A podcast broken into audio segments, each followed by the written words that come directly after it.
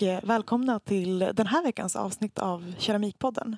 Nu så befinner sig jag, eh, Frida Karlsson, på Gotland, närmare bestämt på Etelhems krukmakeri där jag faktiskt har arbetat i sommar. Och självklart så vill ju Keramikpodden passa på att prata med ägaren av krukmakeriet, Torleif Solberg. Hej! Hej! Hallå! Vad kul att du vill vara med i Keramikpodden. Mm. Det känns Ja, det känns kul. vad roligt. Och vi kanske kan börja med att, att du får berätta för våra lyssnare var någonstans vi sitter just nu. Vart är vi? Ja, nu sitter vi i faktiskt i mitt eh, gamla barndomshem. Jag är ju uppväxt på krukmakeriet här. Mina Mm. föräldrar köpte krukmakeriet 1961. Och då var jag nyfödd när jag kom här. Så nu sitter vi i krukmakeriets gamla bostadshus. Som har varit krukmakarbostad sedan typ slutet av 1800-talet. Mm. Så, att, ja, så här sitter vi nu och framför en gammal öppen spis som min pappa murade upp med gamla kakelugnsdelar som var kvar här i verkstaden. Ja. Ja, och det var alltså din, eh, din pappa som hade det här stället eh, som, som var din, din föregångare, kan man säga så? Jo, men det var, han var ju Ja. keramiker. Eh, han kom från Norge och hade utbildat sig till keramiker i Drammen eh, i Norge. Och eh, så kom han till Sverige när han var 18, 17-18 års åldern. Mm. Så pappa och mamma köpte det här då när de var ja, 25 års åldern. Sådär. Ehm, och det var pappa som var keramiker. Då. Mm. Så nu på Gotland så är det ju väldigt många keramiker. Det är väl ungefär 30 stycken etablerade. Men Ja. när jag var liten då, början på 60-talet då, då var det bara det här krukma- krukmakeriet på hela ön. Okej, Så det Ja. var inga andra. det har man ju svårt att, att föreställa sig nu. Det, det Ja, är fakt- ja, synonymt faktiskt. med, Ja, med liksom, keramiker för ja. många. Men eh, stället har ju gamla anor långt innan. Jo, men det har det? Ja, Ja. det har det ju. Och Så in, innan eh, så var det en annan familj som hette Nilsson som hade det här. Och grundaren, nu pratar man bara gubbar, det är ju typiskt. Ja. Men det är så. Han, han hette Axel Nilsson. Mm. Eh, så han var ju han som byggde stället här, eller krukmakeriet här. Och sen så tog hans två söner över och drev det ett antal år. Och en av sönerna köpte då pappa och mamma. Då. Så, att, ja, så det vart i två släkter så att säga. Då. Mm. Och var det, blev det så att du själv då fick en tidig introduktion till leran och att du började sommarjobba här eller hur? Ja, men alltså det var ju... Absolut. Jag, skulle, jag brukar ibland säga så här att man kan jämföra med att det här är ju en jordbruksbygd, eh, Gotland. Eh, Etelhem är ju en liten håla på 320 pers. Liksom. Och väldigt många, eh, när jag var yngre, var jag jordbrukare. Många kompisar körde hö och gallrade. Jag började dreja blomkrukor och blanda, liksom slamma lera och sådär. Och jag började med att... För mig var inte det något så speciellt liksom, det här med keramik. Som många tycker som kommer hit och jobbar nu. Det var ju liksom en naturlig del. Jag började ju med när jag var liten. Jag kommer ihåg att jag satt och körde bilar i, i beskickningsspånet när pappa i hans knä när han satt och, och beskickade. Det var jättekul för man blev snygga vägar i det där. Ehm, och sen när jag kanske var 12-13 så började jag sommarjobba, blanda lera, slamma lera, kvarna lera. Jag började att beskicka pappas eh, blomkrukor. Mm. Eh, Så här, tre kilos och fem kilos. Man delar alltid in det i hur många kilo lera det var i Ja. varje kruka. Och när jag hade gjort det en hel sommar så plötsligt bara kunde jag dreja. För jag måste ha liksom fått in den här känslan med att centrera och liksom själva materialet. Alltså dre- jag, kunde, jag kunde göra mindre krukor och det gick, jag hade liksom kommit framåt i det här Ah. med centrering. Och så där. så jag fick mycket gratis genom att häftigt. slå in de här krukorna i centrum när man, när man beskickar. Då. Slapp du det där när det bara blir små, små låga askkoppar av Ja, allting? faktiskt lite så. Ja, det blev det väl också säkert i början. också. Ja.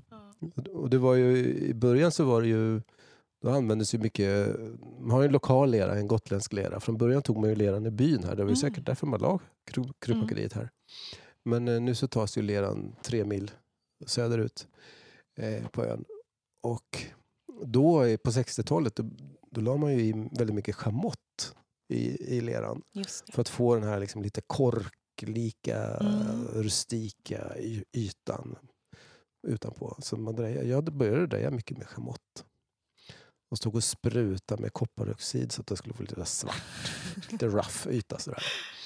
Ett gammalt sprutskåp på vinden utan utsug. Ah. det, det, det höll jag på med mycket. Mm. Ja. ja, men så var det ju. Det...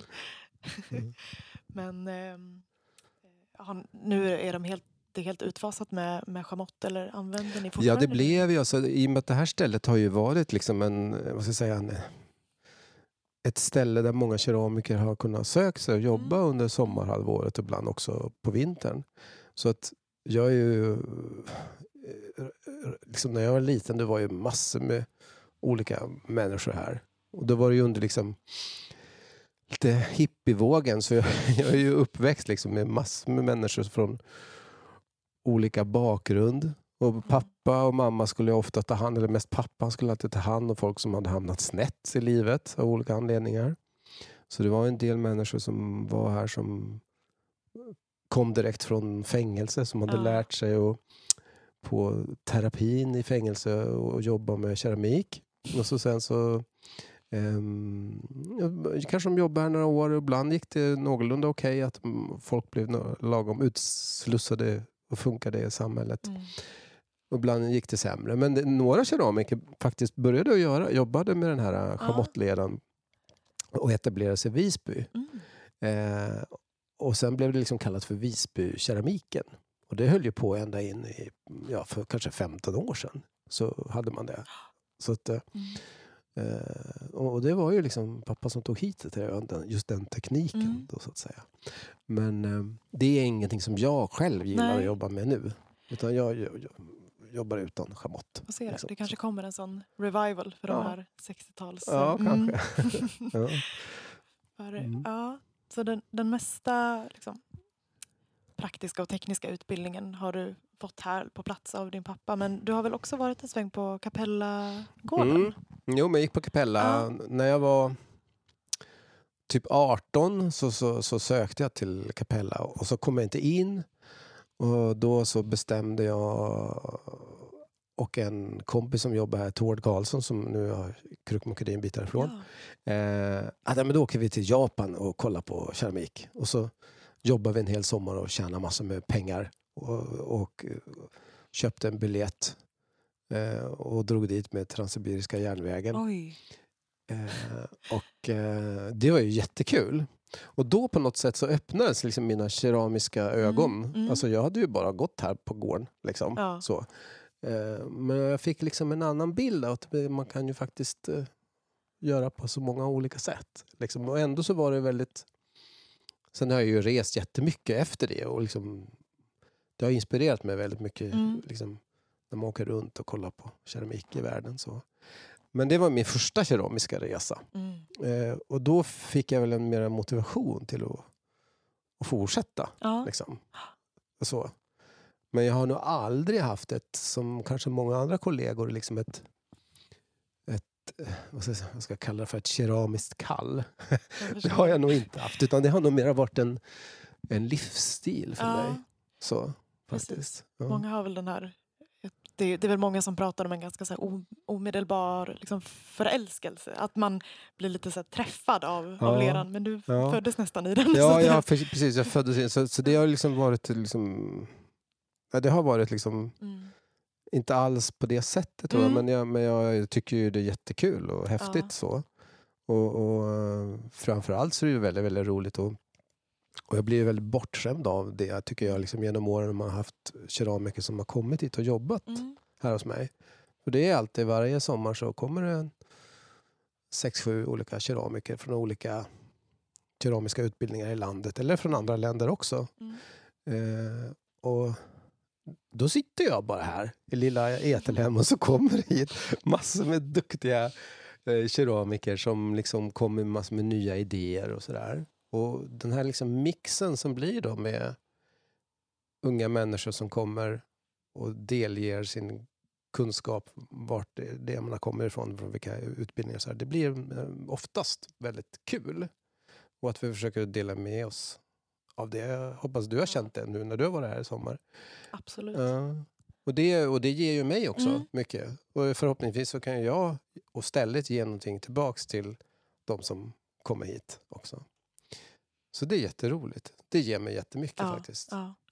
Och det, eh, det känns som att, eller jag upplever att du, att du parerar rollerna väldigt bra. Att vara liksom, den som, som, som driver det här stället, att du har utvecklat konceptet. Men att det känns som att det är en så viktig del av det hela. Att du faktiskt har liksom, den keramiska bakgrunden och kan komma med liksom, kon- konkreta tips. Jag tänker att de som kommer hit får ju verkligen ehm, ja, men, behöver man feedback så, så får man det och det är ju jättevärdefullt har jag tyckt i alla fall. Så att det Mm. Mm. Ja, men det är kul Ja, att du att tycker inte- det. Ja. bara är någon som så här, ah, jag tar väl hit några som håller på med keramik men man själv är Ja, sådär, kanske bara Sen, är ju, sen är det ju väldigt kul också att kunna förmedla det här med företagande. Att man eh, liksom kunna på något vis visa att det här funkar faktiskt. Mm. Det här funkar att, att leva på keramisk, eh, liksom jobba med keramik, att liksom kunna leva på det här. Och då kan ju förhoppningsvis kan man ge liksom lite tips då till någon ny etablerad keramiker. Verkligen. Och bara ens blotta existens kan ju också göra att man förhoppningsvis inspirerar Mm. eh, liksom andra kollegor. Eh, eh, så det känns jättekul att kunna förmedla det. Och också självklart att förmedla eh, vad ska jag säga, till besökarna som är på verkstaden här och i butiken. och så där, att det, det är två olika hus. Liksom en separat hus med butik och restaurang och så är det ett hus med där själva produktionen är. Då. Själva verkstaden. Och att liksom jag har ju öppna verkstäder och folk får gå in och titta. Ja men Och- precis. Det, Och det tycker jag också, att kunna, kunna förmedla en process där man eh, gör någonting liksom från ax till limpa. mm. Det är inte så vanligt nu med en globaliserad värld där vi har produktioner i olika världsdelar för en, vissa komponenter som åker runt. Liksom. Här, här är det liksom kan man visa 17 moment som det är på en kaffekopp. Ja. Och, så, och det blir ju besökarna liksom, ska säga, ja, det blir en wow-upplevelse liksom, för, för många som, när man berättar det. Precis. Ja. Ja, vi kan ju säga det att det är ju dels eh, liksom, butik och serveringsdelen och sen ja, men den, den öppna verkstaden där vi oftast att det är någon som sitter och jobbar i alla fall. Mm. Och sen eh, som en tredje pusselbit så kanske ändå den här ja, men prova på-drejningen är. Att, att många kanske får en annan liksom, respekt för, för hantverket när man sen kommer in i verkstaden och ser andra jobba när man precis har fått sitta där själv och traggla. Mm. Att, Mm. att man får ju faktiskt eh, ja, men det, det blir en pedagogisk upplevelse. Ja, precis. Ja. Och just den också att, att på något för, förstå då som besökare att man får prova då på dreja till exempel att det här är inget quick fix liksom när man gör det här på liksom utan att man verkligen förklarar att det här tar tre, fyra år. Det kan ta helt ett liv att och lära sig att dreja och, och vara duktig och att också Ja. drejningen i sig är ju en del av alla, alla många fler moment. Eh, och det är rätt intressant Mm. att se hur folk, vad man har för ingång i det så att säga. Många är väldigt resultatinriktade och Mm. vill att det ska bli någonting. Och Vi försöker säga att det är inte så viktigt, huvudsaken är att man har kul. Liksom. Att det blir en upplevelse Ja. när man testar. Ja, Så det är populärt. precis. Det det. Ja, det är lätt att stirra sig blind på själva drejningen. Eller det har jag ju märkt att besökare kommer in och så här, ser en dreja upp en kopp eller kruka och så ah, är du, ah, nu var den färdig. Eller så här, Mm. Mm. nu stoppar du in den i ugnen och så kommer Ja, den upp i butiken imorgon. Ja. Och så Mm. får man säga att ah, drejningen är nog det som går. Det är väl det snabbaste egentligen. Ja, det Sen- är det. Mm. Sen dröjer det två, tre veckor Mm. innan. Precis. Mm. Så, ja. så det, Mm. Och det är, ju, det är ju liksom... Ja, men det är kul att kunna... Men just de här grejerna, att förmedla och berätta om ens hantverk, både för ni som jobbar här och besökarna, det är någonting som jag brinner för. Det tycker jag är väldigt kul. mm, ibland tycker jag det är roligare än att sitta och jobba i verkstad. Faktiskt. Så, för att man får väldigt mycket tillbaks. Liksom. Ja. Så. Eh, och eh, det är ju ett speciellt liv. Alltså att eh, jobba med... Nu jobbar ju jag bara med direktförsäljning. Och jag har ju inte... Liksom, jag jobbar inte till utställningar och sådana grejer. Eller ut, offentliga utsmyckningar Mm. och sånt där.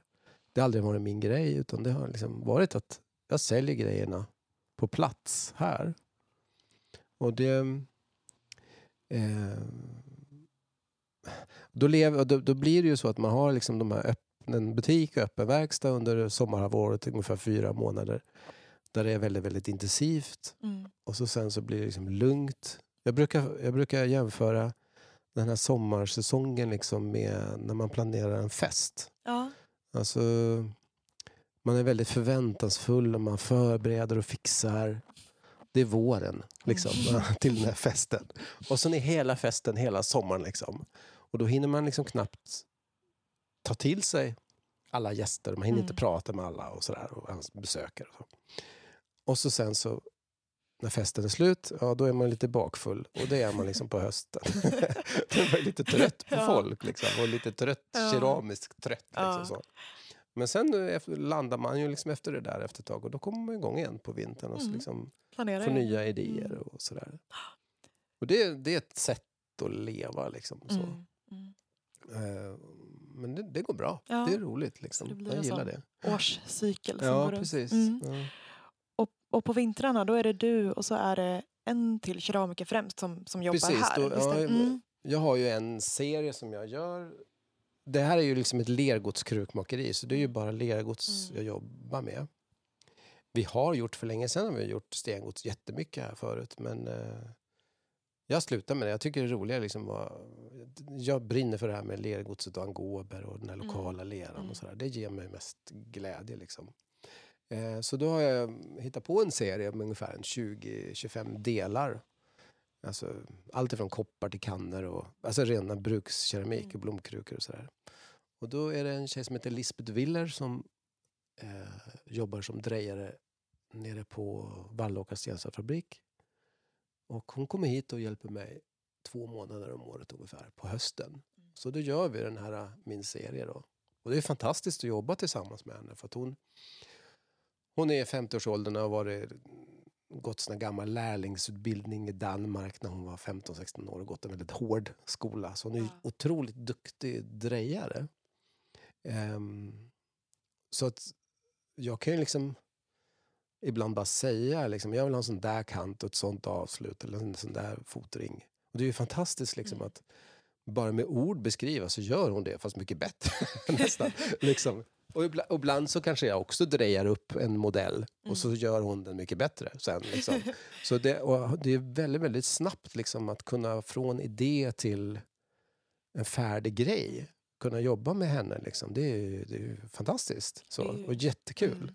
Det är så häftigt mot att, att om man tänker mer massproducerat att det är en, en sån process att ta fram en, en produkt och att just med leran att man sagt, så snabbt kan gå från tanke till att Mm. se det fysiska föremålet i. Precis. Mm. Jo, jag har hört det. Det har ju funnits liksom keramiker som har jobbat som designers på Mm. Alltså, sitta och designa i flera år utan att få någonting i produktion i större industri. Mm. Och det, ju, det kan ju inte vara så kul. liksom här, här, här är det väldigt snabbt liksom till... Precis. Och så testar man ju lite. Då. Jaha, men Ja. gick det bra med den där typen av kanna eller ska jag ändra någonting? Mm. Ja, ska jag ha den högre eller vidare eller vad som helst. Så det är väldigt...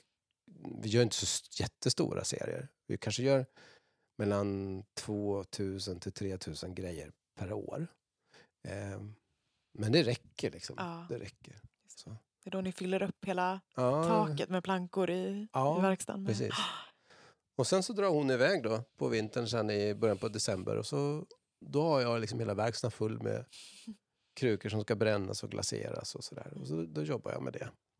Så gör jag lite andra grejer som, som bara jag vill göra. Eh, till den serien också. Då. Ja. Men det är Lisbeth som står för det mesta av Mm. drejningen av den Mm. serien. Så att säga. Mm. Brukar det bli lite, visst brukar du snickra en hel del också? Ja men det är ju lite. så, Mm. jag gillar ju det. Eh, och det är ju ett gammalt, krukmakeriet består ju av flera olika byggnader med, som är gamla. Ja. Eh, och så får man hitta på lite nytt. Och det är ju väldigt, det är ungefär som att snickra, det är ungefär som att ha ett stort odekorerat fat. Mm. Kan jag mm, ibland känna. Alltså liksom, man blir helt, eh, jag ska säga, nej, nu vill jag nu vill jag liksom bygga om det här rummet eller inreda någonting här. Liksom. Mm. Att man, att man, ehm, det ligger där färdigt, liksom, så, så har man någon idé. Och Ja. så ju- blir det i brädor och fönster och dörrar istället för angober. Det, det är samma känsla faktiskt, samma Mm. kreativitet. Jag förstår. Eh, ja.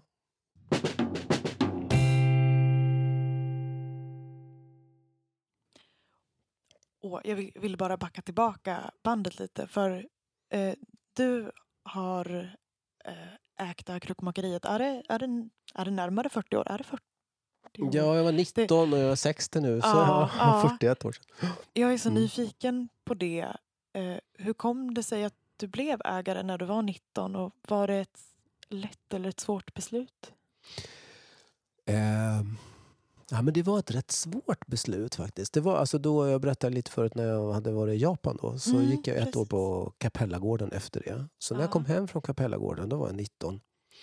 Eh, och då, sa min, då hade han, min pappa tröttnat på Gotland och han ville inte vara längre. Och så hade Vallåkra stenkällsfabrik var till salu och han ville jättegärna köpa det. Men han hade inga pengar för det, att köpa det. Jag tror det kostade typ 150 000 eller Mm. sånt där. Det här är alltså 1983 eller något sånt där. Eh, och då, då sa han så här, nu får du bestämma dig, annars så säljer jag. Så sa han så här, jaha. Och då skulle jag ju bestämma mig 19 år liksom. Och det, och det var ju lite väl tidigt. Mm. Liksom. Men det var ju bara att gå, och jag kände ju att jag ville nog någonstans, Mm. men det var, kändes för tidigt. Men det var ju bara att gå till banken där och, och låna pengar för 14,5 procents ränta som det var då. Så då köpte jag stället här för 215 000 kommer jag ihåg att det var. Ja. Och, ehm, men det var inte så kul alltså när jag hade gjort det och, då, och så var det liksom mycket, ska man leva på det här då?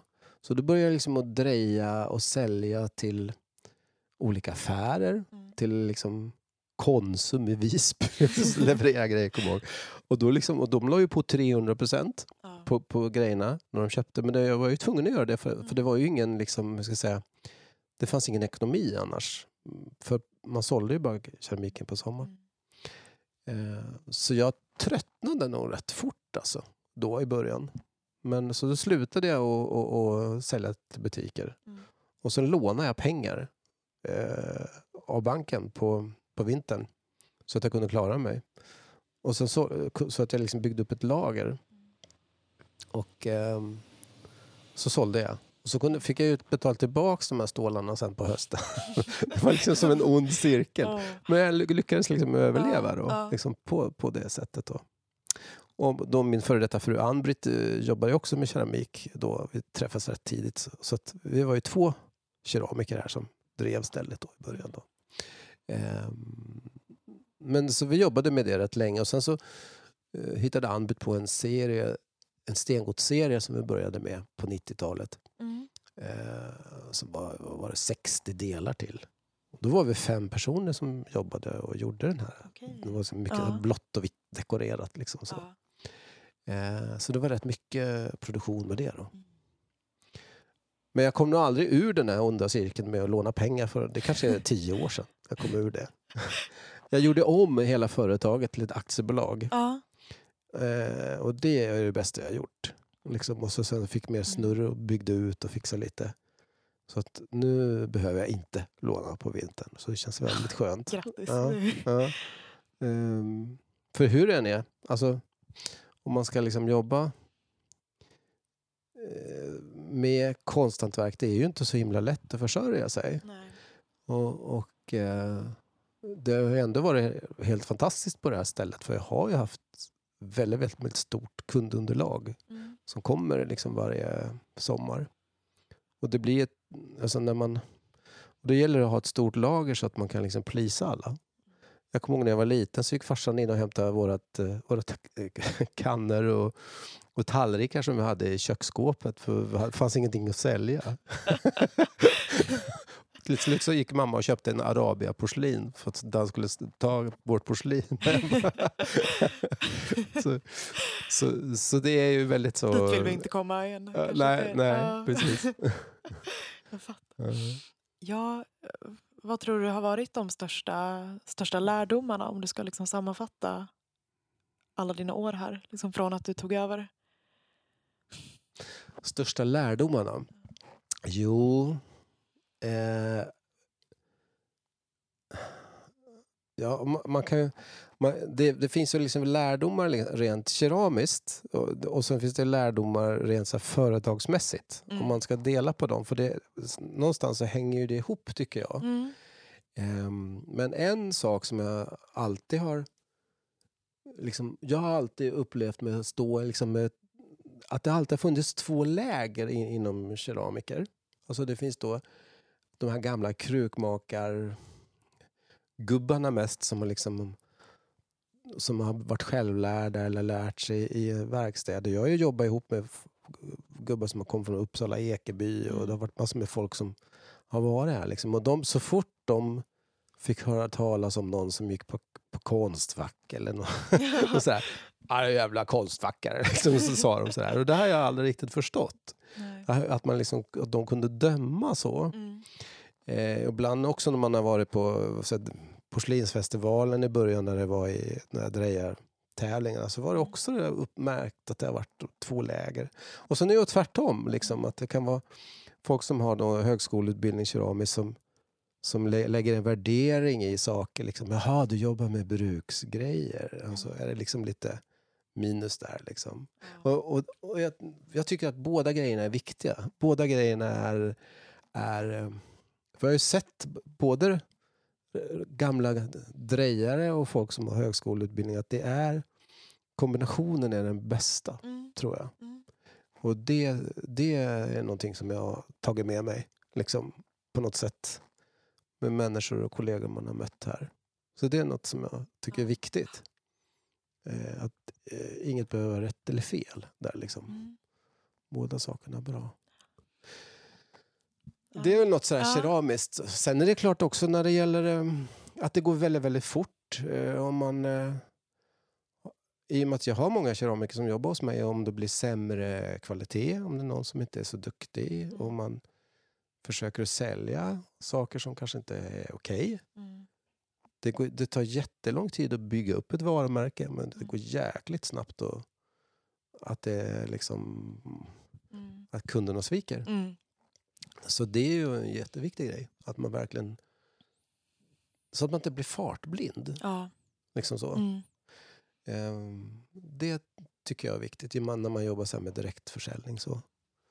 Ehm, Mm. Det måste sen vara det- svårt. att, jag tänker ta dem när man behöver kanske ha de samtalen med någon som är här. Det måste vara ganska svårt ibland. Och, ibland kan det vara det. Ja. Ibland kan det vara det. Men, eh, men eh, det är ju, de flesta vill ju ändå prata om mm. och få liksom feedback på grejer Mm. och sådär. Men i slutändan är det ju jag som ska stå för grejerna. ja. Det, det är jag som driver stället här och om, om det är någon som gör massa grejer som är skit, rent ut sagt, så, så, så kan inte jag ha det liksom Nej. här på det sättet. Utan då får man göra om. Mm. Liksom. Så det är ju viktigt, det med kvalitet Mm. och så. Och sen är det klart att det är ju... Lergods är ju ändå lergods. Lergods är liksom svårt på det viset att man jobbar ju med någonting som eh, ibland kan bli problem när det gäller krackeleringar och, och liksom med glasyren, att den funkar och sådär. Mm. Och, och, och det där får man ju ha koll på. Så att man verkligen, jag har haft problem med det för länge sedan men liksom har lärt mig så att det funkar i alla fall Mm. liksom bra nu tycker jag. Med glasyren och att man inte öppnar ugnarna för tidigt och ja, sådär. Så att, för det är lite det är, det är lite speciellt just med lergods tycker jag. Ehm, Mm. Det får man ju ta med sig. Ja.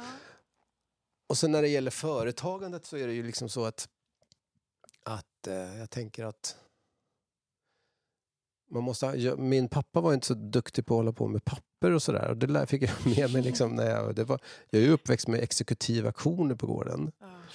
För det var ju såna o, som jag berättat, så ojämn eh, inkomst. Så då kunde han tjacka upp sig på massa grejer. Och sen så hade man inte råd. Så då efter ett halvår, då blev det, kom Kronofogden och gjorde utmätningar.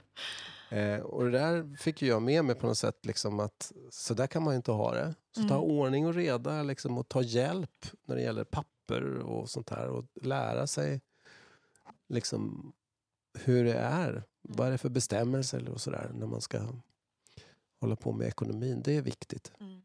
Och framförallt ta hjälp. Mm. Det är ju, man behöver inte göra allt själv liksom, i det.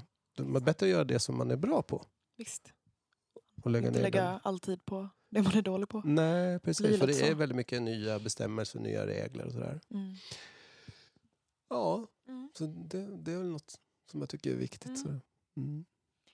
Jag tänkte också på liksom, de förändringar som har skett genom åren. Jag tänkte om du ville berätta lite om hur du liksom, har, har vidgat eller utvecklat konceptet här. Mm. Ehm, det, det är klart att det, man, det jag jobbar med det är ju liksom bruksföremål som Mm. stället har här. Men vi har ju en dimension till som man kanske inte alla andra keramiker har som jobbar med direktförsäljning och det är att man jobbar med souvenir. Mm. För, att, säga- för turister som kommer till Gotland vill ju också ha ett minne. Så det vi är ju rätt bortskämda många som jobbar med konst och konsthantverk på Gotland. Som har med direktförsäljning att göra. För att det, det kommer mycket folk. Just att det är, folk ska ha det här minnet. Liksom, så. Ehm, och det har ju ibland gjort att ibland så har jag ju tänkt så här, liksom, åh gud vad det går att sälja grejer. Det här, Nej, kan, om man har varit ute och rest och så säger man varit i Tunisien och sett massor med häftig keramik eller i Spanien. Men det här kan jag köpa in. Men då har jag liksom kommit också till att ja, men jag måste ju kunna stå för de här grejerna. Mm. Hur vet jag att de här sakerna är okej? Är det någon barnarbetare som har suttit och dekorerat här? Vad som är sådär. Mm. Därför så har jag till exempel gått en utbildning på Röda Korset med- och pluggat fair trade. Just det. Ehm, det kan jag berätta mer om sen kanske. Men, men just att, att utvecklingen har ju varit att liksom hela tiden ha tillräckligt med saker som verkligen man, att, man, att man kan sälja hela allt man gör. Mm. Liksom. Och ibland så har jag också köpt in lite saker från andra kollegor Mm. som har varit här och jobbat. Så ungefär 70 procent som säljs i butiken just nu är gjort här och resten är inköpt från andra keramiker. Då. Ehm, och ibland är det så, de flesta är ju, har ju någon anknytning till stället. Då. Precis. Ja, det är många tidigare gäster där. Ja, ja. Och det, Karin det, Nyström och Leiström. Och, ja. Ja, precis. Många. Ja, och att man har liksom ett brett spektra av olika Mm. saker. För det, de som har jobbat här har ju fått en publik. Och sen om man drar vidare som helt naturligt när man slutar här. Eh, om det då är, mm, ja, man- de redan har skapat sig liksom en publik här, då kan det ju vara schysst för dem att kunna sälja här också. Och för mig också, känner jag lite extra på det. Så det är, det är bra att kunna Ja. ha det liksom, som ett utveckling. Men sen har jag utvecklat och byggt restaurang eh, för 6-7 år sedan. Det har Mm. varit ett litet fik här längre tillbaka, men nu har jag utvecklat med restaurang. Och det, det hänger ju lite grann ihop med. Så man jobbar ju som keramiker jobbar med det dukade bordet. Precis. Eh, och det är ju rätt kul att testa grejerna i hur funkar det i restaurangen. Då blir det också en trovärdighet liksom, till kunden. Mm. Om man frågar, ja, men går det här att ha diskmaskinen? Ja, men gå och kolla på de där muggarna som vi har i, i, i restaurangen. Får du se, de kör vi i den varma restaurangmaskinen, diskmaskinen och sådär. Så det, är väldigt, det blir liksom, känns som en helhet. Mm. Att man kan eh, göra det. Och sen ibland så bestämmer man maträtter utifrån vad jag har för keramik. Eller tvärtom, man gör någon keramik Ja, till Ja. mat. Så, så det är roligt. Eh, Kul att få gå hela varvet Ja, på samma plats. ja. Ehm, så det är ju också en, en utveckling. Men, men det är rätt slitigt att hålla på med restaurang, men, Mm. men det, det går ännu. Alltså. Men det är ju nog ändå... Jag är nog en sån här person som kul att hitta på saker, men sen så ska man då stå där och blanda sandlad eller steka pannkakor eller vad det är för någonting. Då blir det liksom... Då blir jag lite trött. Ja. så, Men det är kul att hitta på. Ja, ja, visst. Ja. Ja. Du är ju lite som gubben i lådan här. Du, du är ju lite överallt och ingenstans Ja, samtidigt. Ja, jag är det. Jag är det. Ja. Ja. Och sen håller jag ju på, och så också det här liksom att keramik och mat har ju det här att det ska hettas upp Så Mm. jag håller på liksom med eld, att det är en gemensam nämnare, elden. Så Mm. jag, nu håller jag på att bygga ett utekök som, Ja. som ska vara med olika ugnar där man eldar med, liksom Mm. hettar upp maten med eld. Och det är också roligt, Mm. liksom tänka så. Och så, så fundera på vad är det för keramik man kan ha. Så, och sen också att man liksom, när, när jag har rest mycket och tittat på keramik så har man ju stött på olika, jag ska säga, någon gång när jag var i Sydafrika så fick man, på, var på ett ställe där, så hade de, bakade de bröd i små blomkrukor. Liksom. Ah, det- Man får så mycket idéer Ja. va? Så när man är ute och åker så här. Så det, det är sånt där som man får med sig och så gör man någon egen grej av det. Liksom hela. Ehm, så det, det känns spännande liksom, med just maten kombinerat med leran. Så. Just det. Ja, Ja. apropå det här med eld och ugnar, vi kanske ska säga något om, om den här risugnen kanske, som finns här. Ehm, Mm, Det var också in, influenser från resor. Som, mm. mm, och då var jag, alltså, vi har en stor, det är en stor, stor ugn. Ser ut som en liten grotta nästan på gården. Och så det, i, i ehm, södra Spanien, eller i hela Spanien, så Mm. finns såna risugnar. Nu finns det nog inte så många längre, men det har funnits förr. Och när jag var 6-7 år så åkte vi till en eh, krukmakarby som heter Nijar i, i södra Spanien. Och pappa skulle jobba där en höst. Och eh, så då satt han där och drejade hos en gammal krukmakargubbe där. Eh, och sen 1967 så kom det tre spanska keramiker hit och, och byggde en sån här ugn som man använder där nere i Andalusien. Ehm, och det är ju, den typen av ugn var ju morerna som tog till, till ehm, Spanien på 800-talet. Okej. Ehm, och det är ju en väldigt enkel ugn alltså på det viset. Man eldar kan man säga, i Mm. källaren och så går elden rätt igenom den, på det övre planet. Eh, det är en massa hål i valvet mellan planen. Och så går elden runt och så är det elva skorstenar högst upp i taket. Så att det är fullt blås och väldigt kraftig reduktion Ja. i en sån ugn. Ehm, och det är ju här så bränner jag ju mest eh, terrakottagrejer. Alltså blomkrukor av alla Mm. olika slag. Nu jobbar jag inte så jättemycket med risugnen. Förr användes den mycket. Ehm, men eh, ehm, nu kanske jag bränner var tredje och fjärde år. Där.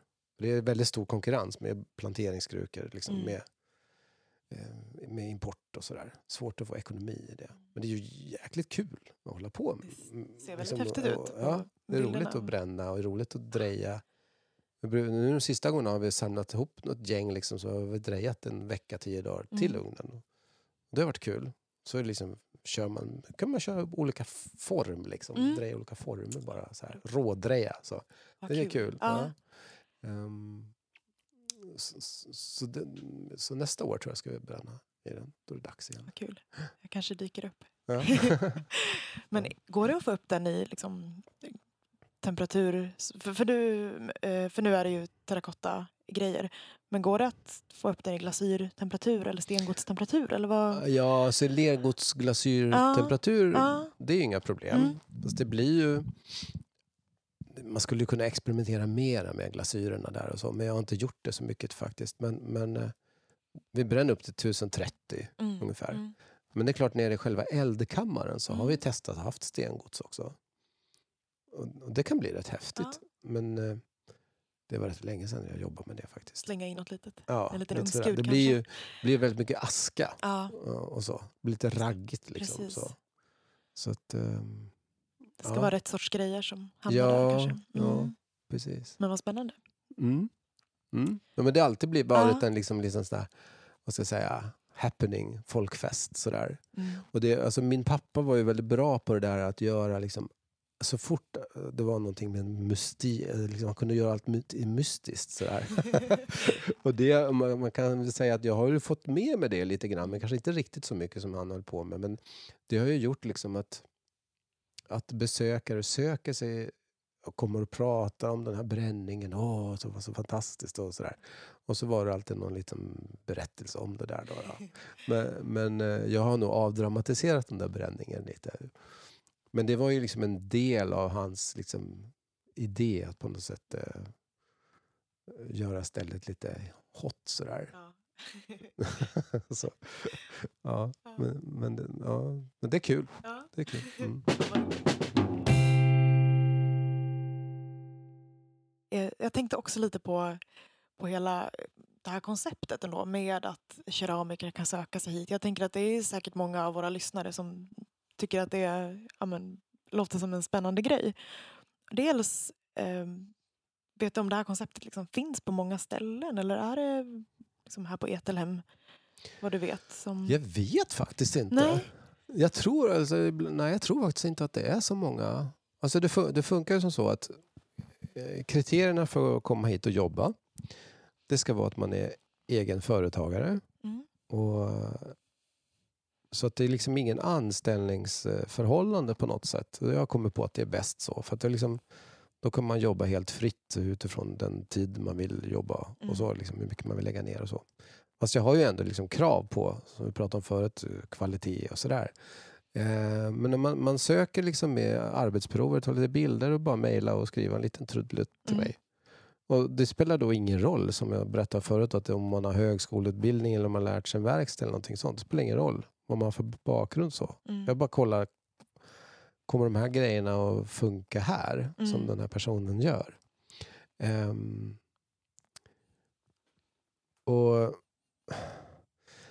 och, och sen när man då kommer hit och, och jobbar så känner jag också att det är viktigt att få liksom en bra stämning och få det att funka i gruppen Mm. och så här, so- so- socialt. För det kan ju vara att man kanske är här då i två, tre, fyra somrar. Det finns folk som ännu kommer hit på somrarna som har jobbat tio år Mm.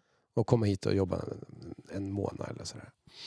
Men det ska ju funka liksom kemin så här i gruppen. Så man ska vara jäkligt bra på fika. Det är nästan bättre än, än, än eh, hur grejerna ser ut. Nej, jag skojar. Men, liksom det, men det, det är Den en frågan man del. ska svara på. Ja, Ja. precis.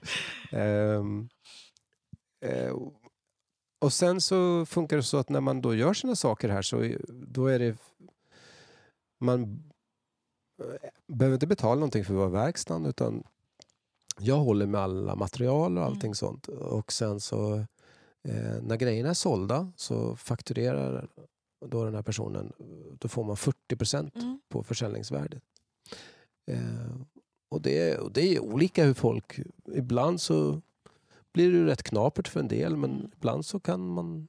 Det är olika. Ibland kan man fakturera 10-15 tusen på sommar och ibland Mm. så fakturerar någon 80-90 tusen. Det beror helt och hållet på Ja. vad det är för grejer och hur pass driven man är. Och, så. Mm. och sen också vad det är för sommar och hur mycket försäljning det är. Så. Det är väldigt olika. Ehm, men eh, det är ett system som funkar väldigt bra Mm. tycker jag. På, det, det verkar vara liksom så. Och det har funnits, eh, funnits länge. Var det, var det din pappa som introducerade det eller fanns det redan innan? Vet du? Eh, det var nog lite olika när min Ja. pappa hade det. Så, men det här med att vara egenföretagare, det tycker jag är viktigt för att det ska Mm. kännas som att det är på riktigt. Och jag vill gärna liksom, när många kommer hit och så startar företag precis när man Mm. börjar här. Och då kan jag gärna hjälpa till med det om man tycker det är läskigt. Liksom, sådär. Ehm, det tycker jag är bara kul. Mm. Ehm, men men eh, jag har nog utvecklat det lite mera. Liksom så. Hur, hur, hur de här dealen är mellan de som kommer hit. Och sen att man ska vara egenföretagare, det tycker jag är jätteviktigt. För att, det, Precis. att det inte ska vara liksom lite mer bestäm, liksom, det var lite väl vagt och ovisst. Mm. för, Nej, så nu, jag vill ha det ordentligt liksom, Ja, med på papper, att det funkar. Så, ja. mm. Ja. Men sen har jag ju andra som jobbar i verksamheten. Jag har ungefär 15 anställda på sommaren.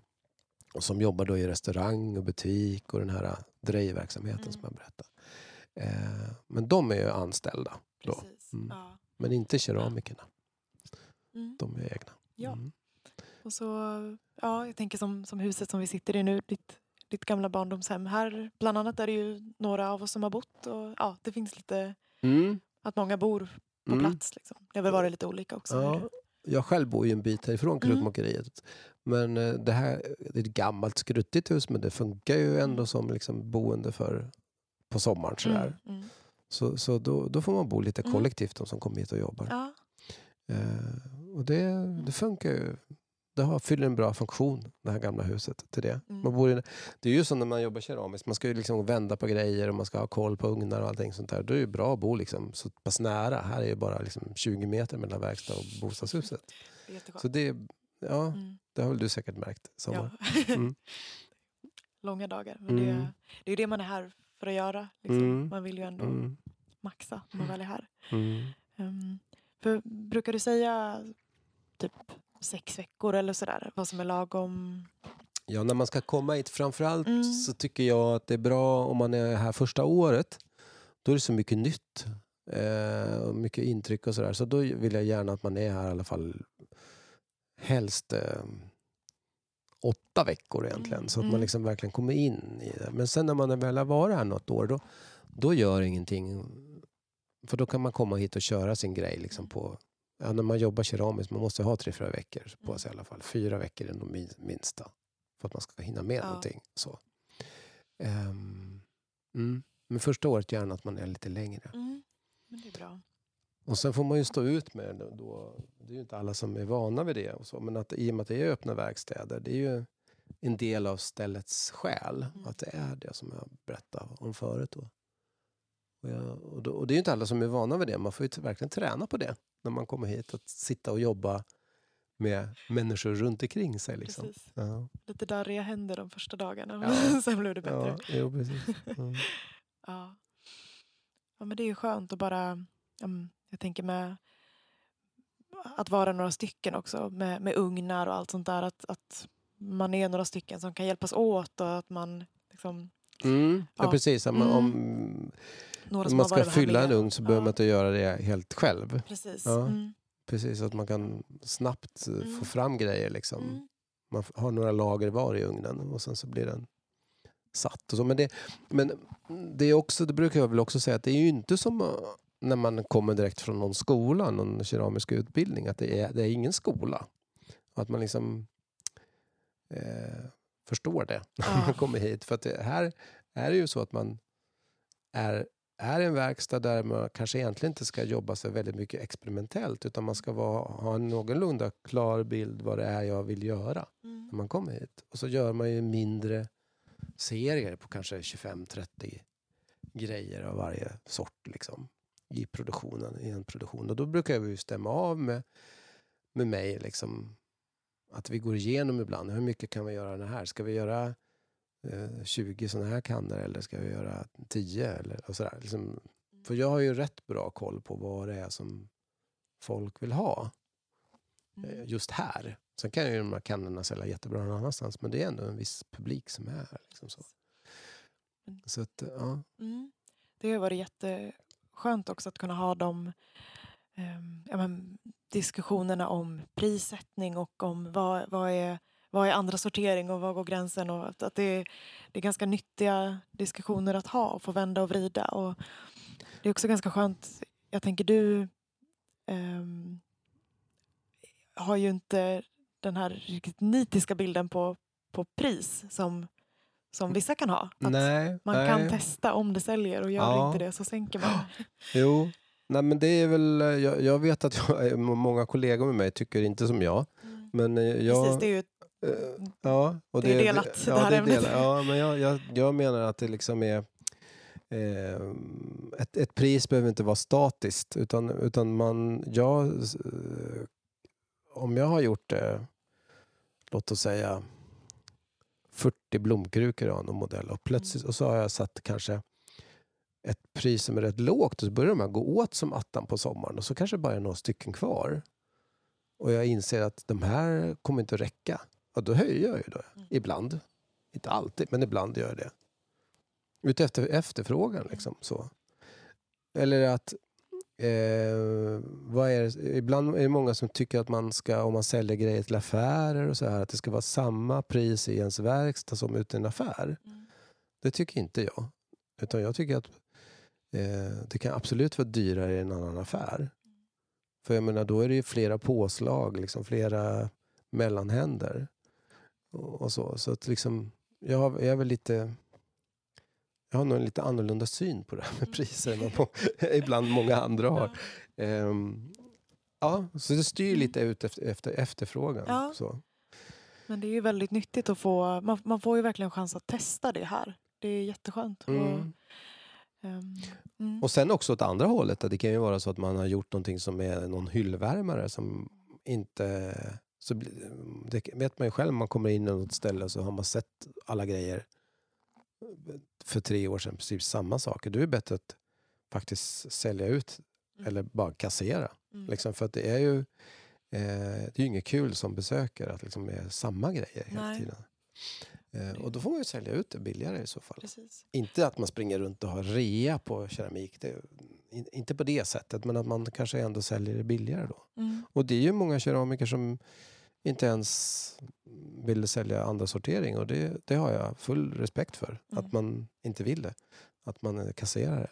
Jag har valt att göra det. Men jag tycker att jag fattar de som Ja, inte vill ja, liksom, att det ska vara förstår. perfekta grejer. Liksom.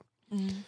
Eh, Men det, just den här att, att det inte är samma grejer år efter år. Det, ju, det, det tillför ju verkligen att det är lite olika dynamik på vad, vad som finns där inne. Det är, det är lite mer skulpturala grejer och det är lite bruks och det är, det är mer traditionella och det kommer in ja, men så, här, någon ny keramiker nästan varje år kanske. Att det, att det, det händer ju grejer. Jag tänker har man varit i butiken för två år sedan så kommer det ju nästan garanterat att finnas någonting nytt när man kommer tillbaka Mm. en andra gång. mm.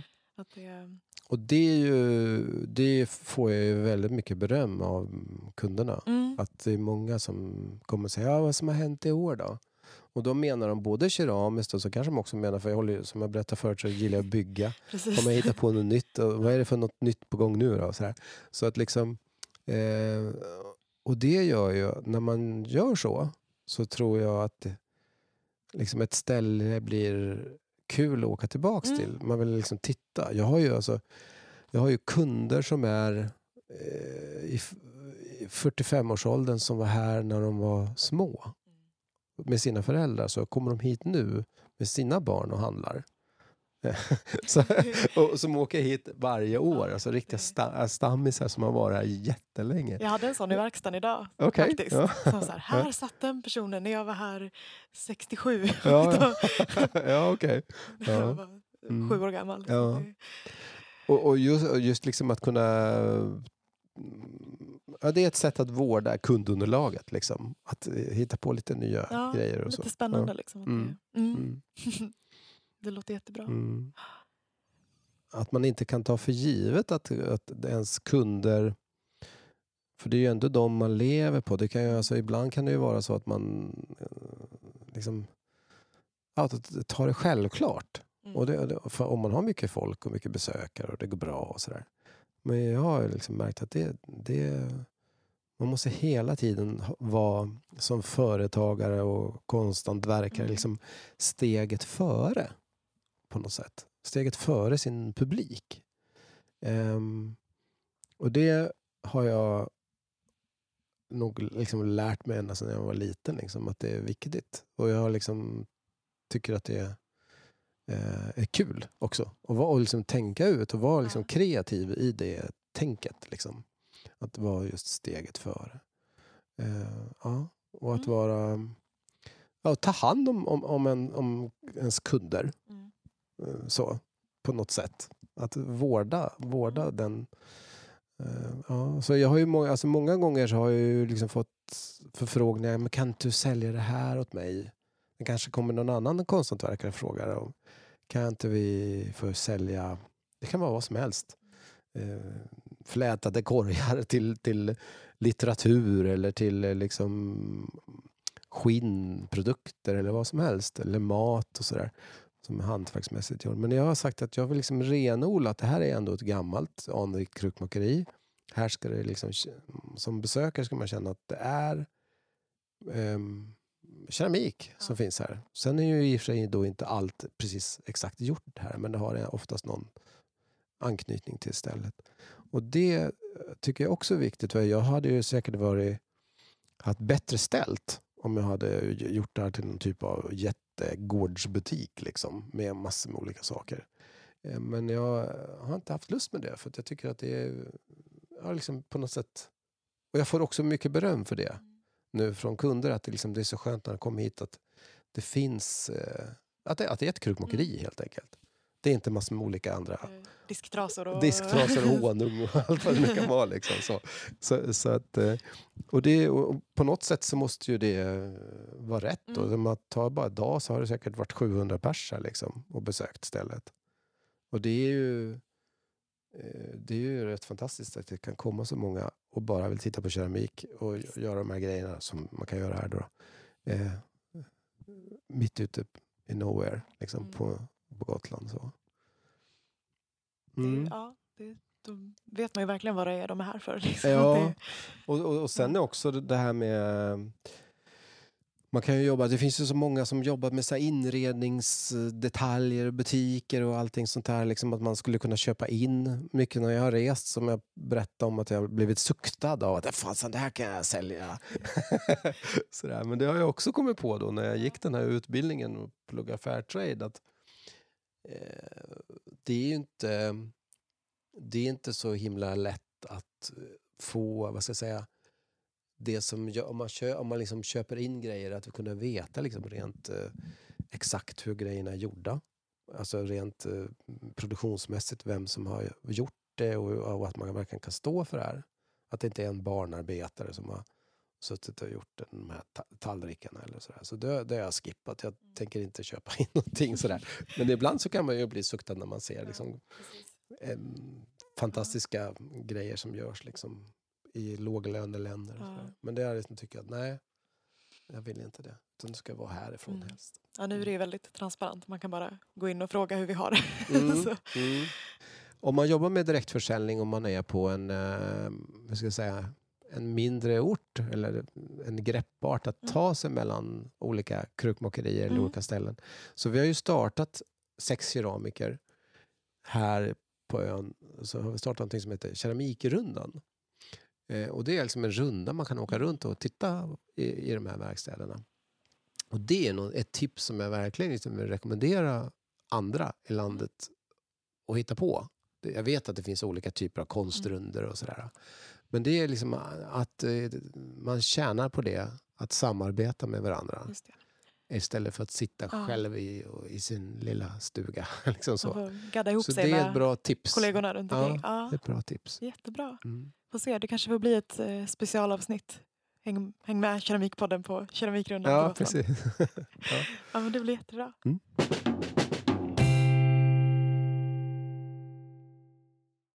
Ja, fråga riktad till dig som keramiker. Finns det något verktyg som du inte kan vara utan? Ja, bra sken när man drejar. Ah. Det är viktigt för mig. Mm. Jag gör ju oftast mina egna sken. Ah. Av baksidan på gamla elskåp. Jaha, Ja. var får du de här gamla Ja, elskåpen alltså, ifrån? på baksidan på gamla elskåp så sitter det bakelit. Ja, Eh, och eh, de tar man. Man kan, man kan köpa en spackelspade som bakelit också.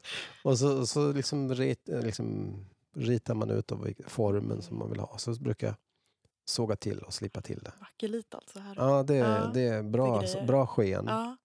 Det är Mm. viktigt för mig. Mm. Mm. Lyssnar du på någonting när du själv är i verkstaden? Ja, det blir nog mest P1 Mm. faktiskt. Mm. Och ja, det är det.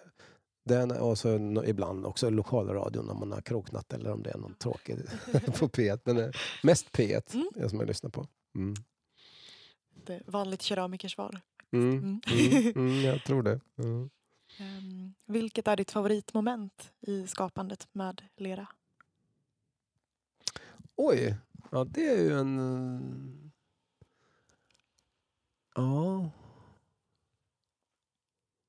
Det är nog egentligen liksom eh, tänket. Mm. Det, det är inte liksom själva, eh, ut, liksom själva jobbet. Det är tänket innan, liksom den här liksom planeringen. Hur du ska, Mm. alltså, eh, hur jag har den här visionen hur någonting ska se ut eller hur det ska vara. Jag har oftast en vision ehm, hur det ska se ut och skylta upp med det i butiken.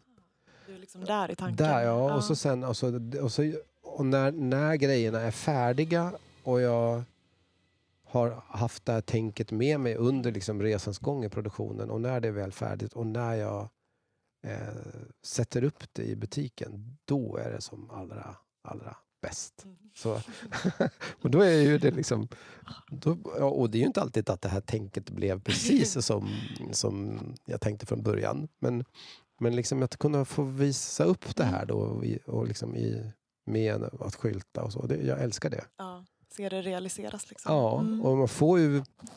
Det är ju det är väl att man, man, man får väldigt mycket cred. Jag tycker Mm. jag får det liksom på sommaren av kunder för det liksom, man har gjort. Så där. Det är ju fantastiskt faktiskt. Så. Mm. Yes. Och vad gillar du då minst att göra? Glasera. Ja. det är nog inte så kul. Även det, vanligt. Ja, ja, jag tror det. Ja. Jag tror att det är det som är, tror, alltså det, är på något vis. Mm. Ehm, men det är okej. Mm, ja. det funkar. Mm. Ja. Mm. Vad är det bästa med att driva ett krukmakeri? Om man väljer en grej. Ja men, de, ja, men det är liksom ändå att vara... ehm, ja, men då, får- då måste jag dela upp det där i två svar i så Mm, fall. Mm. Då, det, den kreativa delen, att liksom det här tänket som man beskrev förut, att det är ju det bästa. Att ha planer för allt. Liksom, de här kreativa planer, att man kunna liksom få tänka fritt och sen ha möjlighet att kunna göra det keramiskt. Mm.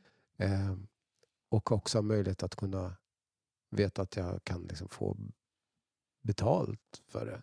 Liksom också så. Men, men det, sen är det ju det här liksom att eh, för mig har det nog varit minst lika mycket det här att kunna få bestämma själv. Mm. Att inte vara anställd, att liksom vara, få bestämma allt själv jag, hur jag vill ha min dag. Det har varit jätteviktigt för mig, ända sedan jag var tonåren. Liksom. Eh, och det är ju det är klart jag skulle kunna hålla på med, med något annat företagande också. Men det, det liksom går hand i hand tycker jag.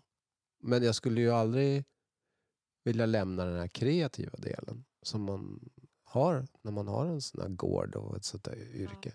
Det är ju häftigt. Men kombinationen där Mm. är viktig, Mm. tycker jag. Och vad är då det svåraste eller den största nackdelen som du ser med liksom, den livsstil du har valt? Jag ser ingen nackdel faktiskt. Ja. Nej, jag kan inte se Nej. det. Nej. För, för, för ungefär tio år sedan så Mm. eh, då, eh, alltså många gör när man fyller, när ens barn blir vuxna och så där, då ska man byta liv. Så då, då skilde jag mig och jag skaffade sportbil och, jag, och jag skulle liksom eh, bli stranddragare tänkte jag. Liksom, så här. Och så kom jag väl på då liksom, på något sätt att, att eh, nej men det här livet, jag ska byta jobb också då. Mm. Jag säljer istället. Jag har ju aldrig gjort något annat. Liksom. Det, det var sånt här, man skulle förändra livet. Liksom så. Och då, men då kom jag ju fram till att, liksom, jaha, vad ska jag göra då? då? Liksom, jag har det ju skitbra som jag har det. Eh, så då blev det liksom att jag förändrade en del saker i jobbet och här på krukmakeriet som gjorde att jag triv, började trivas bättre. Eh, och ja, så jag kom på att det, jag har det liksom bra. Ja. Så, ja. så jag tycker inte att det är något negativt. Sen är det klart att om man sitter... Jag skulle nog inte kunna sitta... Alltså, kan det, fysiska grejer, så att man, man sitter och jobbar.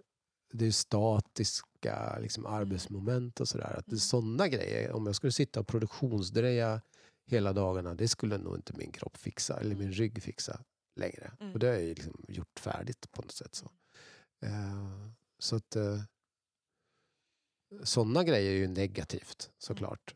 Ens, att ens kropp ska hålla och, och så. Ehm, så det gäller ju att tänka sig för Mm. när man är ung och håller på. Att man liksom tänker på det.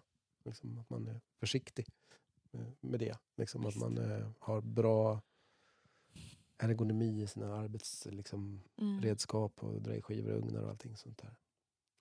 Just. Det är väl det sämsta Ja. man skulle komma på. Mm. Mm. Ja.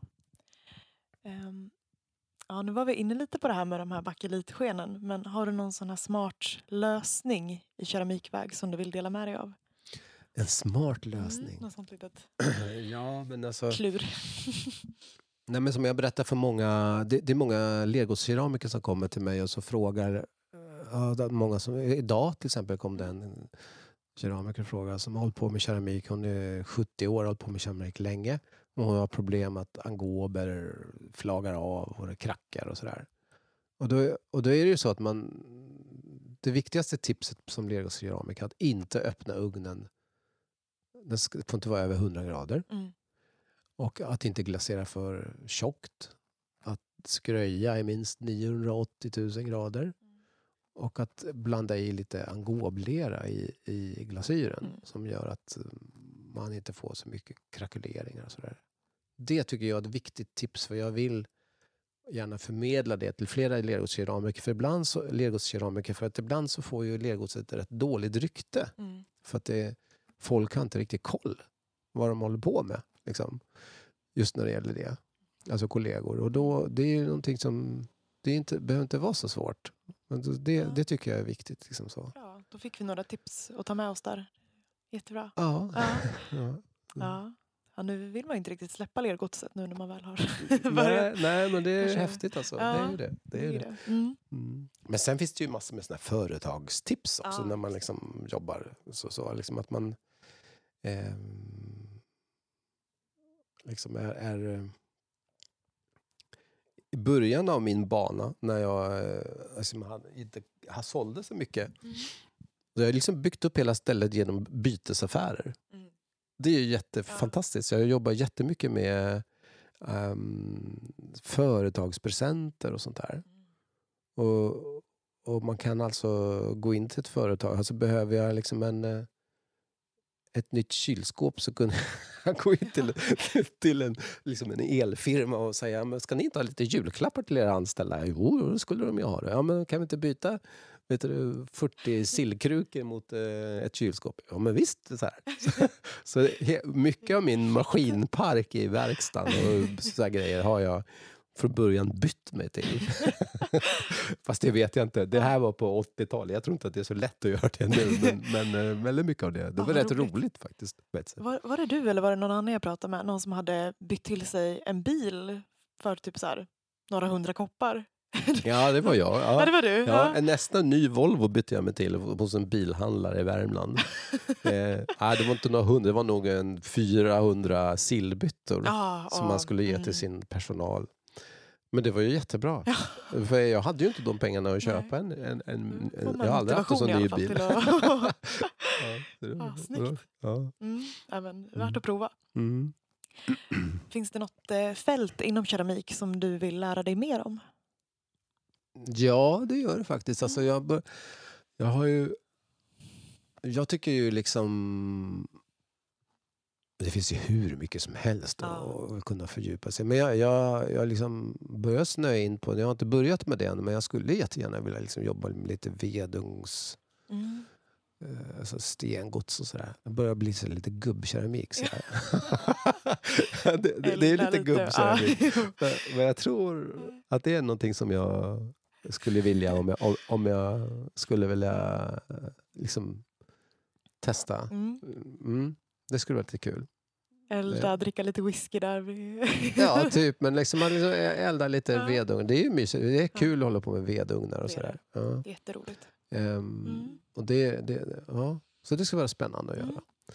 Men jag tror inte att... Jag, jag, då är jag liksom lite för lat för att hålla på liksom och börja bygga nya ugnar och sånt där till det. Mm. Utan då kanske jag hellre skulle kunna tänka mig att åka någonstans utomlands eller så här, och, och, och jobba i någon verkstad för kul. Så där. Få testa. Eller hos någon kollega. Eller så. Det ska vara kul. Lära Mm. sig. Liksom. Ja, lite så. Det ska vara Ja. roligt. Mm. Roligt.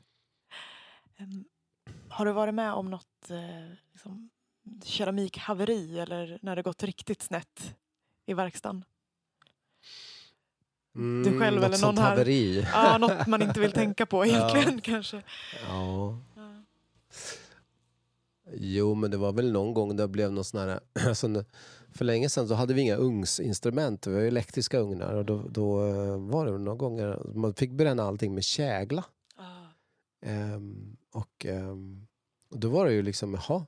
Då gäller det att det inte var någon bra hockeymatch man kollar på eller att man somnade eller sådär. För då skulle man springa och titta. I, det var oftast kistugnar vi hade. Så fick man liksom öppna locket och så titta in i, Mm. i ugnen och se då på, kolla käglan. Så det var det väl någon gång att det blev någon sån här äh, härdsmälta för jag glömde bort det. Och spätta ut grejerna liksom. Så, eh, Mm. så, så att det är väl det värsta. Liksom. Ja. Ja. Haverier. och det härdsmälter fy. i ugnen. Så. Ja. Eh, men annars har det väl inte varit Annars, så. nej. Sen också i och för sig när, i och med att man har slammat leran själv. Mm. Så på gården här så står det ett gammalt slamverk och sen är det två bassänger där man då pumpar ut lerslammet och så Mm. får det ligga där och soltorka någon månad. Och ibland så kunde det vara så att kanske någon unge kastade i lite grus där eller det Mm. blåste i skräp och sådär. Ja. Och Så förr i tiden innan jag började köpa lera av Lokatta som producerar då liksom förädlar gotländska lera Mm. nu. Så när jag gjorde allt själv så då var det ibland att man hade problem med, kallar det för kalkskott. Att man liksom fick in en liten gruskorn i väggen på en skål eller någonting. Så blev det liksom som en krater för Ja, det tål spränger bort spränger liksom. bort. Ja. Precis. Så det var ju ibland, det var ju rätt jobbigt med Mm. de här haverierna liksom, med, med de här orena leran som Mm, kunde bli. mm. Eh, på många ställen förr så valsar man ju leran för att få bort såna grus Ja. och sånt. Men det, det kan man ju inte göra här på Gotland för att då blir det ju ännu mer kalk. Det blir ännu mer kalkkorn så att säga. Så det måste ju siktas ordentligt. Ehm, och för att få bort allt skräp. Ja. Så. Skönt att slippa. Ja, det är, ja Mm. verkligen. Det är det. Det är det. Mm. Vem eller vad får inte komma in på krukmakeriet? Oj. ja, jag tror inte att... Eh, det är nog väldigt få personer som inte får komma in här. Ja. Jag, jag har alltid liksom velat ha det som en... Som jag, det jag tror man har förstått som lyssnar nu att jag har en transparens, liksom att man, Ja, alla ska ja. kunna få komma och in i verkstäderna och så här. Så jag känner inte att det är... Eh, jag kan inte komma på någon Nej. person sådär. Det kanske som- får vara de här fyra hönorna då, som man kan få mota i dörren. Ja, precis. Går där och ja, precis. pickar. Mm. Mm. Och om du inte jobbade här, vad skulle du jobba med då, tror du? Oj. Ja, men det har jag väl tänkt några gånger. Ja. När, jag, när jag var eh, 11-12 år då ville jag gå ut på sjö, liksom, gå, bli sjöman. För då, Mm. Min morfar var, hade varit sjöman så han hade så många spännande historier som han berättade om när han hade rest och så. Jag tyckte alltid det var spännande ja, att eh, resa. Men nej, det vill jag inte bli nu. Men eh, jag, jag tror att eh, det, de, det jag har tänkt på många gånger det är nog Ibland skulle jag väl bli läkare. Mm. Men eh, då inser jag att jag är för lat för det. och, och skådespelare skulle jag bli, Ja. bli ibland också. Så jag tycker det är lite kul. Liksom, mm, verkar vara lite spännande. Men, Verkligen. men ehm, ja, det har inte blivit så. Nej. Men, men jag kan, de, de yrkena Mm, möjligen. mm. Så det Då har vi kanske, plan ja. B på äldre Ja, dagar. precis. det- precis ja, Mm, ja, Perfekt. Och eh, till sist, vem tycker du att vi borde prata med i Keramikpodden? Oj. Ja. Nej, men Det då finns tycker, jag, min, många, då, men- tycker jag min sambo då bara för det. För Ja. Anette Bagieri. Hon, hon är jätteduktig. Hon har ett krukmakeri också på Gotland här. Eh, hon jobbar i sten. Vi jobbar väldigt olika. Mm. Eh, men hon har liksom gjort en häftig keramisk resa som kan vara kul att prata om. Mm. Eh, ja, så henne skulle jag rekommendera i så fall. Ja. Ja, då lägger vi Men till det finns ju många. Det finns ju många. Ja, alltså, hur många som helst på, på, i, i landet ju. Mm. Mm. Men det blir bra. Jag och Sanna får ta en rejäl Gotlandssemester nästa Ja, sommar tror jag. Beta av Ja. alla 30. Ja, ja, precis. Nej, några år. Mm. Mm. Ja, men, tusen tack Torleif. Mm. Det var jättekul att få höra lite mer om ja, men, hela din resa och hela uppbyggnaden av Etelhem. Jag tror att många som lyssnar verkligen tycker det är spännande att få höra och många som kanske har besökt eller har någon annan koppling till platsen kanske har varit här och, och jobbat en gång i Mm. tiden. Ja, tack.